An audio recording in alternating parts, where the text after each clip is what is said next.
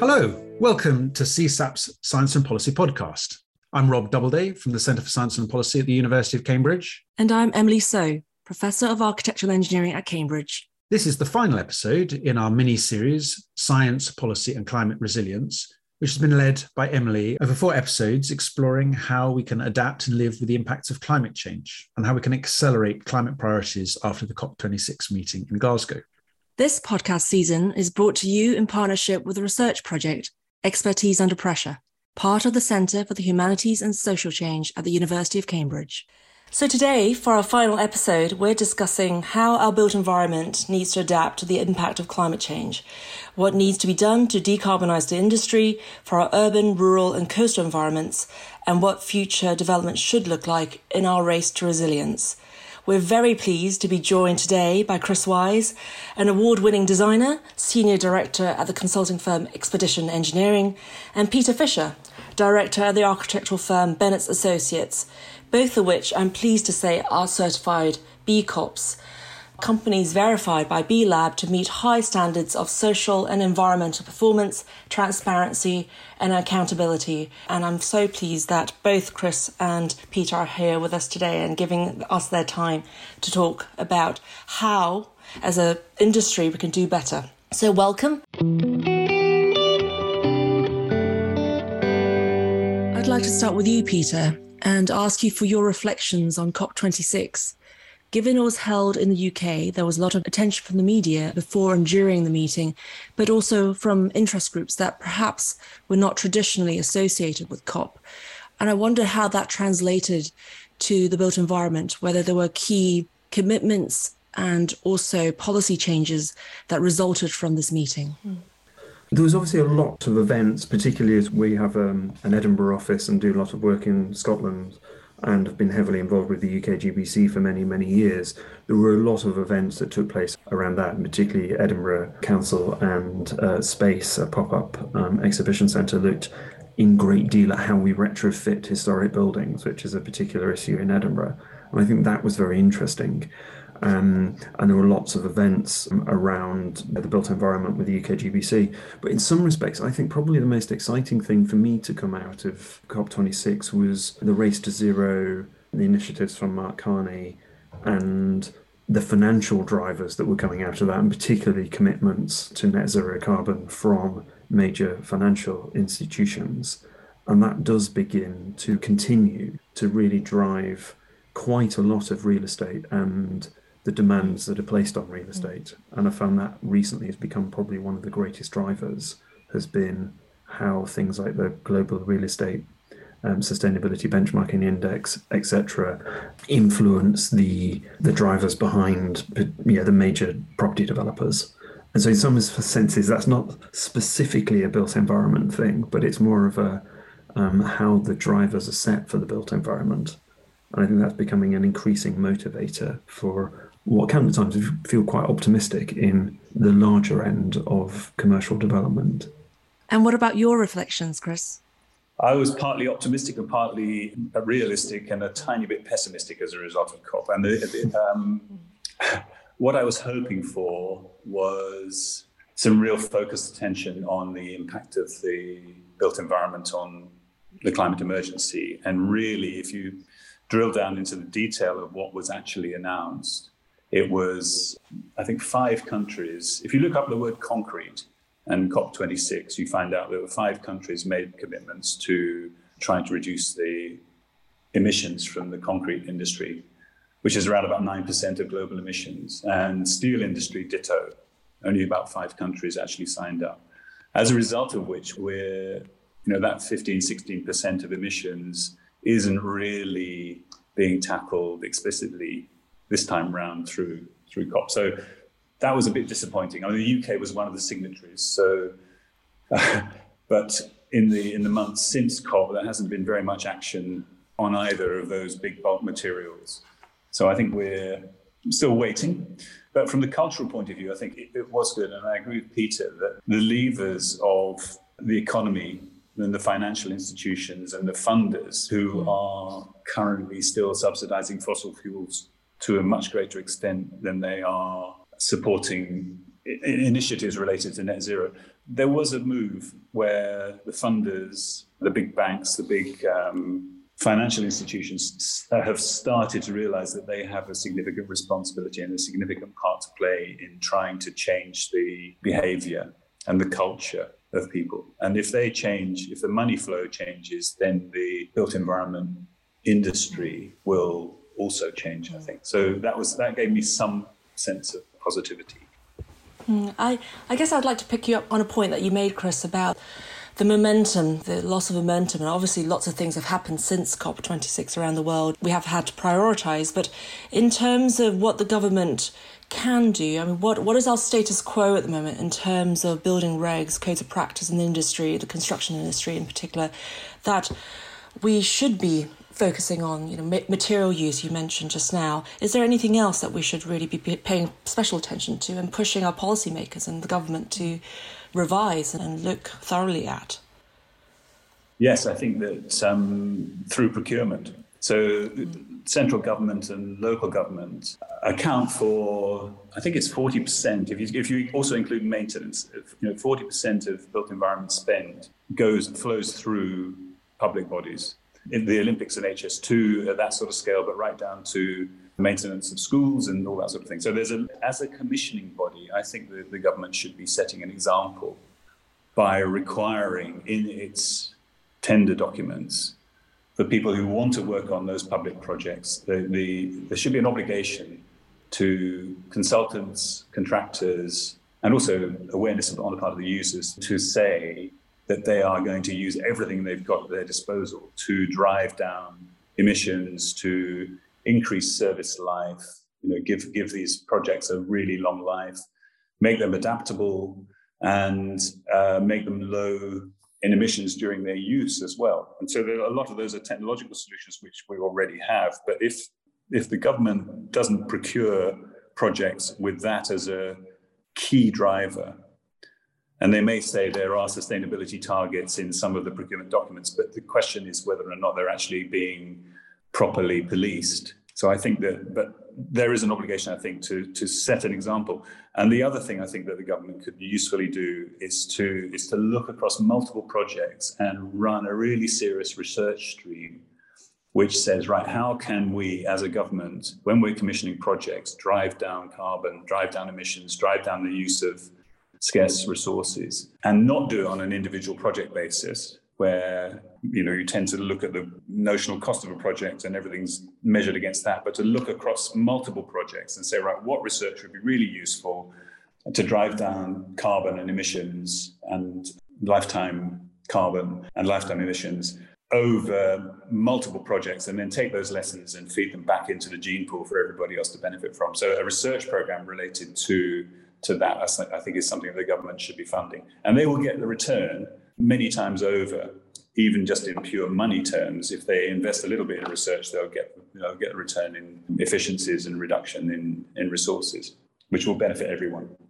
And Peter, do you think it's the way we measure or not measure that's the problem in this country? And what are we measuring correctly, or, is it the way we view embodied carbon um, in the industry that's setting us in the wrong direction?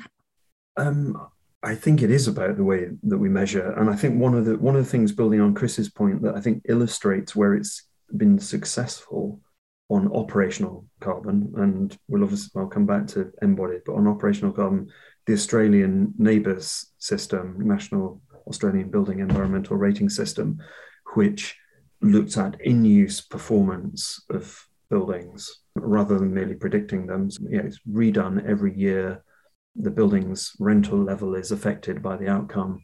And I think it was it was either New, New South Wales or Victorian government then just said that they wouldn't rent any buildings below a certain standard.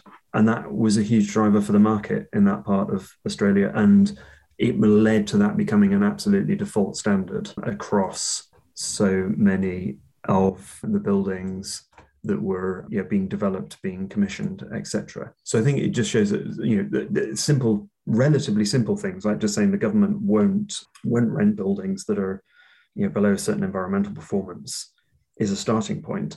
I mean, as a society, I wish that we just have a carbon tax, to be honest. I think that would be the simplest thing. We could stop worrying about all manner of policy commitments and initiatives, etc., if there was just a carbon tax that began replacing income tax or something of that ilk.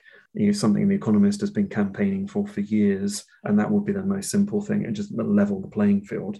We're unlikely to get that, I suspect um, in the short term. But certainly there are, there are initiatives where some of the major developers now effectively have a shadow carbon price, which is much, much closer to what many people believe an adequate carbon, carbon tax should be priced at.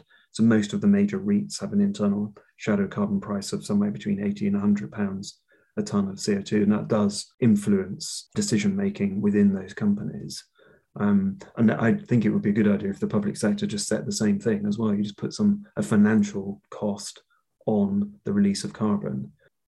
And then the final thing I was going to return to, which is something which I think is increasingly understood within perhaps the profession and the, the industry of the built environment, but is perhaps not so widely understood, is the relationship between upfront and embodied carbon and then operational carbon, and the fact that the energy or the uh, carbon emitted to construct a new building probably outweighs its ongoing operational uh, carbon emissions at least tenfold over its lifetime, which is why the campaign for reuse and retention has got so much traction across the industry now, where we have local authorities that are beginning to make sure that planning applications at least start with a presumption in favor of retention has a huge influence on how you approach whether or not a building can be retained, whether or not it should be retained, and actually begins to affect land values as well. And that's often the, the real driver of what is done.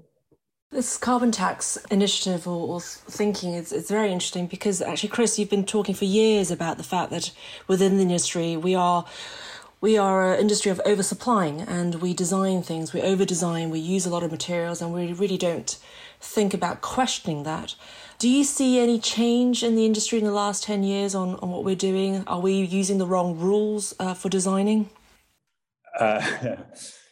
Uh, yes, I have been going on about it for a long time. Uh, I think people almost expect they'd switch off some of the time.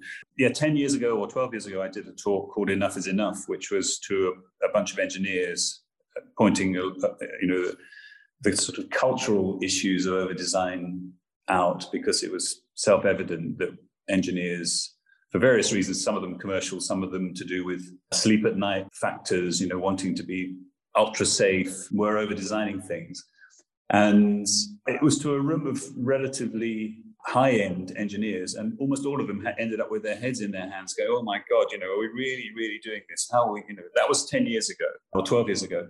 I think that we there is a culture change. I think in the last two or three years, people have realised that engineers have a disproportionate impact on the climate emergency, and it, that can be negative. And maybe since the start of the industrial revolution, arguably for all the benefits that's brought us, it's been negative from the point of view of the climate. But it can also be positive, and we, you know, a typical structural engineer is responsible for between five and 10,000 tons of carbon emissions through the embodied energy in the projects that they're designing each year. When if you compare that with 10 to 12 tons for an individual carbon footprint, you know, you're 500 times to 1,000 times more influential as an engineer than as any other individual in the UK or around the planet. So, and I think we have to take that responsibility really significantly. And the issue we have and Peter touched on it in terms of operational carbon, but we cannot see in the buildings and in the structures and the bridges and the stadia that we design, the railway stations, the hospitals, we can't see how hard they're working in terms of the embodied energy. You know, we can't look at them and say that building has been over designed. And if we could, I'm sure we would be horrified. I think we would go around and say, honestly, for years and years and years, we have been putting twice as much material into these buildings as we actually need. And it's time to stop. And I really think we have the technology, we know how to do it, and we should be doing it as a matter of our own professional ethical duty. So, so one of the things, just going back to the thing about what the government could do by way of um, helping this situation, is another research stream which would be really, really useful is to upskill the built environment community in being able to assess how hard or how tight, you know, how well designed the structures are, because the structure accounts for a significant part of the embodied energy. We need to be able to hold up a phone to a building and it should glow red if that building is over designed. You know, bright red if it's a 50% over designed, it should flash red if it's 100% over designed, and it should go green if it's working nicely in balance uh, with the natural forces that are on it, rather than in response to a bunch of conservative, antiquated codes of practice. Until we can see cause and effect directly like that, I don't think we are really going to change. And I think as soon as we can see that, we will be shocked and embarrassed into changing overnight, really. Of course, what you can do, you can monitor new buildings and new structures, and that does happen from time to time. But of course, those tend to have a bit of a, a, lens applied to them from the outset. And so people are really, really careful to make sure that they tune everything as much as they can because they know there's going to be a feedback loop. But on most of our structures, there's no obvious feedback loop apart from the fact it doesn't fall down. That's too coarse an instrument to if you're looking for really highly tuned systems. I've often said if you know if Usain Bolt was designed by an engineer, he would be you know he would be absolutely massive. He would have about four legs rather than two because two you know just in case one of the legs didn't work properly. And he would he'd be able to do 100 meters in about you know take him about a minute because he'd be so heavy and so sluggish. You know, and so we've got to get to the point where we're regarding our buildings like highly tuned athletes and get them working really well. I was reminded of the um, there was a brilliant exhibition recently at the Design Museum about waste, and one of the the most compelling exhibits was where somebody had taken a series of re- recognizable products like an iPhone or a car, or the most illuminating was a vacuum cleaner and a broom, and then broken them down into the constituent materials used to make them, and they were very very beautiful sculptures that really made very legible the materials that had gone into those. And obviously, the broom was a cube of timber and some bristles and a little bit of metal for screwing them together. And that was it. And it did largely the same job as a vacuum cleaner that was all manner of complex and valuable materials, plastics, metals, etc. And it's slightly influenced by that. One thing that we've started doing is, is trying to visually represent the volume of materials per square meter for a building, and it is illuminating, stroke slightly shocking when you see just how much material is used to create one square meter of a building. And so that's one thing we're trying to do more often is try to find ways of visualize that because I think Chris is right. It it's very difficult. It's very difficult for people actually involved in that world to visualize it, let alone people who are not involved in the built environment to do so. What does being part of the B Corps mean to you both? I mean, it's it's something that perhaps in the built environment and construction industry we're, we're quite late in adopting and, and, and looking into. Can I start with you, Chris? What motivated you to go for this accreditation, and what has mean to you since getting it? Uh, well, we so we've been a B Corp for two and a half years, and before that, we were we didn't realize, but we were behaving as a B Corp largely. If you are a benefit corporation, you have basically a triple bottom line rather than a single bottom line. So the, you are obliged to look to the interests on a co-equal basis of society, the environment, as well as your own stakeholders, shareholders, rather than most limited companies in the UK, for example, who only have to regard the interests, maximize the return for their shareholders. So because you have society and the environment as co-equal with the shareholders, you're obliged to to think about that on every single project you do. It, it, it's a great way of keeping people's focus. It's easy to make excuses in this world and say it's somebody else's problem and that we can't influence what's going on. But I really think that it's if you're in a design profession like engineering or architecture and you are able to really and you and you're good at synthesis a B Corp is a multidisciplinary activity, being a B Corp. You have to think about things which are not just a single discipline like structural engineering or uh, architecture. You have to weave in nature, you have to weave in the end users, you have to weave in the people who are not directly part of your project but are still impacted by it, you have to really wheel in natural systems that are not part of your project but still impacted by it. And you have to consider that as at the heart of everything that you do. That's the intention. It's very hard, I have to say, because every time you do that, you come up against um, custom and practice, which is still much more traditional.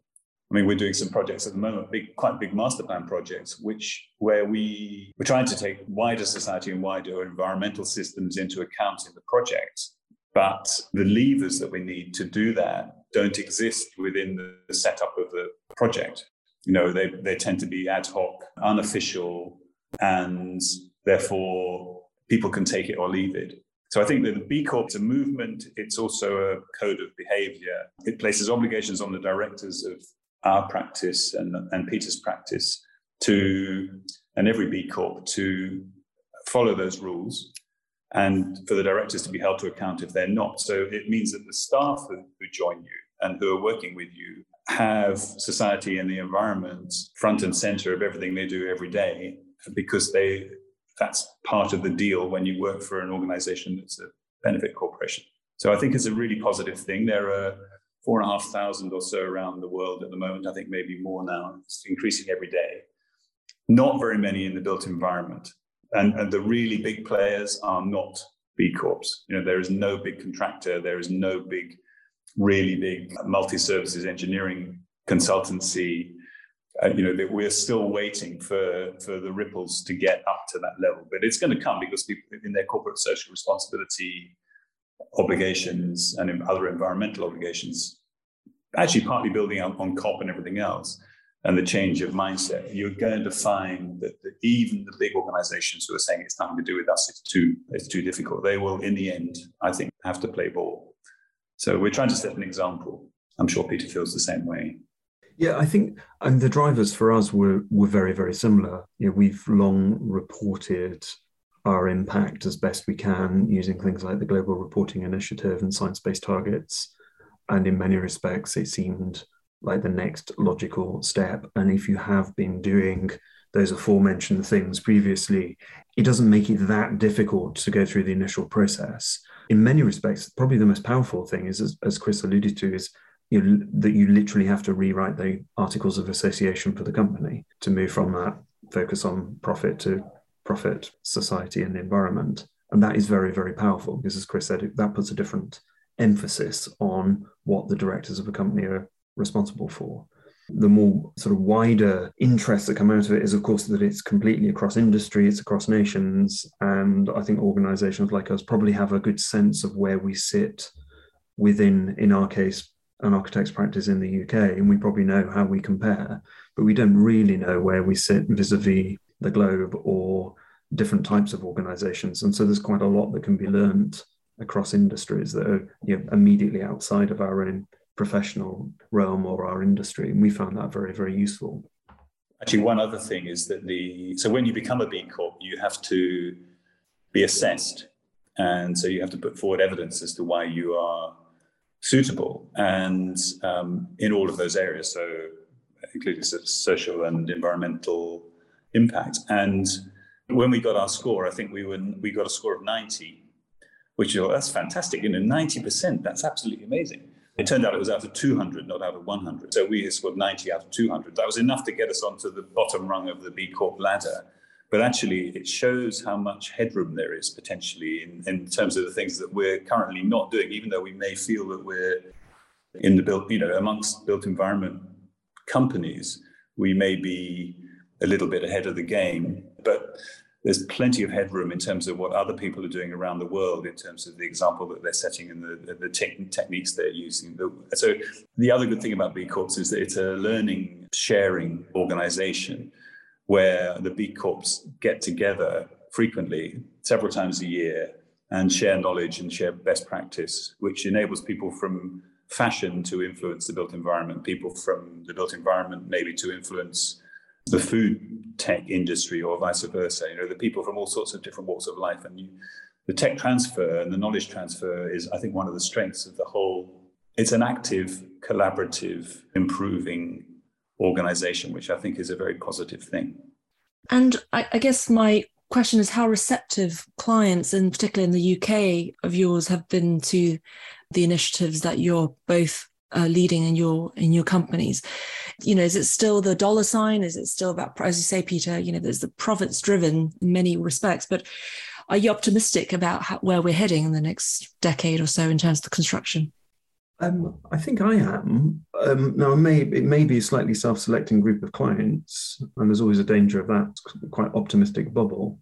But I think the cause for optimism within commercial real estate, and that's quite a distinct world at the moment.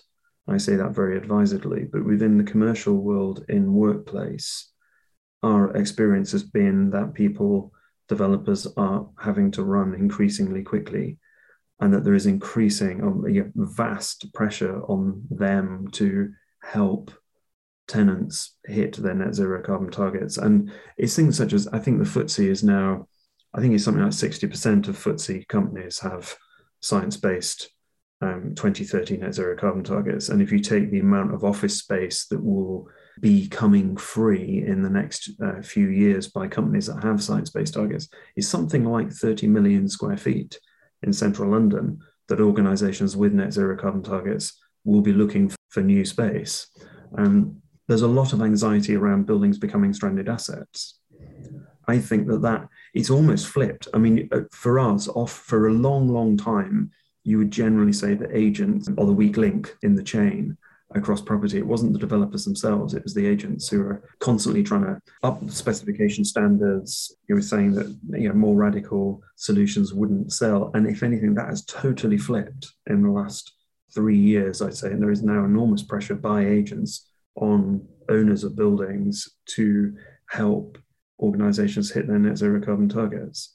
So on that basis, I'm actually quite optimistic but I think that's yet to filter through into a residential market. Or the big, big problem is the existing building stock. And we don't yet have a, an, international, an international or a national almost infrastructure program that treats it with the scale of something like HS2. That's the sort of scale that we need. So dealing with the existing stock, I think, is very challenging.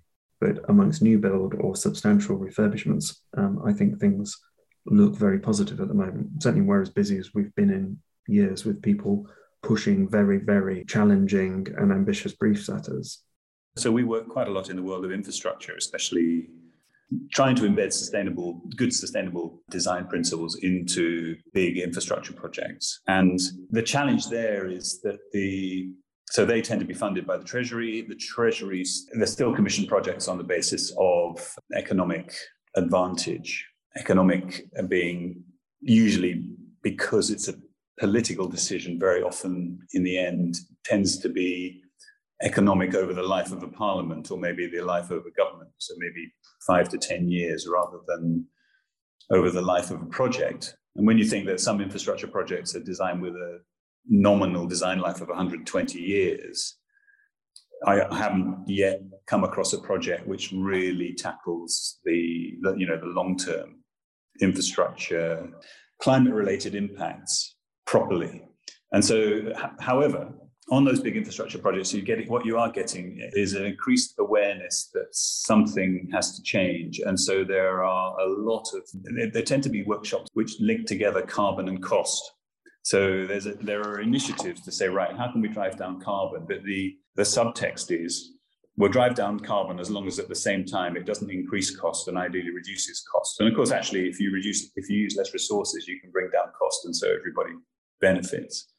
But it tends to be based on capital cost, much less on operational costs on infrastructure, which seems a bit crazy because the big infrastructure organizations are owner occupiers effectively they're going to live with the consequences of their design and construction decisions for decades. You would imagine that they would like to, you know, invest a little bit more now and get the benefits over many, many years going forward. But that is a much harder thing to shift because, and I think that is partly down to the Treasury rules in terms of assessment of projects and how they are judged, which are fundamentally on operational as on um, capex, so capital expenditure rather than operational expenditure, and therefore it's difficult to get the benefit of an investment up front if that in the end gives you a reduction in the lifetime carbon or lifetime costs. So that is a culture change that is happening. People appear to be aware of it, but they're not taking it as seriously. They don't deal with the conclusions. When you the conclusion staring you in the face, invest a little bit more at the beginning, and you will end up over the life of the project spending less, emitting less, uh, and having a better functioning product. That message hasn't got through yet, and it needs to. And I guess it's a mixture of the behavioral changes, communications, ways of, as Peter was saying, visualization that would help with that. We have to come up with more innovative ways of engaging with the different players in, in industry.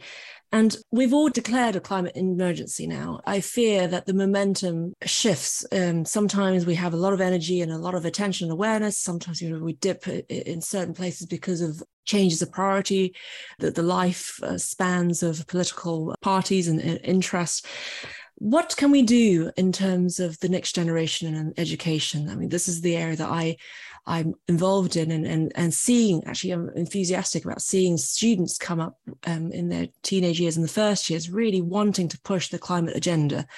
What, in your views, with the last few minutes of this uh, podcast left, are the real things that we can do with students, with education that would prepare them for the challenges that they will face? As you know, I I, taught with you and others at the department for five or six years with third year students, and it was it was quite a difficult subject to embed into a curriculum at that time, and it was often seen, I think, you know, this is across the industry. Cambridge is by no means the the worst place for this, but it was often seen as a as an adjunct to design. It was something that happened to design rather than being something that was fundamentally embedded in it. And I think the more that students can understand the influence that they can have over the environment, you know, the personal influence, and the way in which, particularly within architecture, I, mean, I think this is very different for engineering. Within architecture, it's those very initial design thoughts or ideas that are made can hugely influence the outcome of buildings and often I said en- engineering or sustainability is something that is almost something negative that happens to buildings rather than is fundamentally part of them. And if we can get a much more holistic view from an architectural perspective, I think that just helps enormously going forward. So I think what one thing that would help with that is just an emphasis or an understanding of the position that we're in, the position that society is in, and what role the built environment has within that. So, in some respects, I think within architecture, it's not as much of a technical issue as it might be understood sometimes. I think it's actually a cultural issue initially.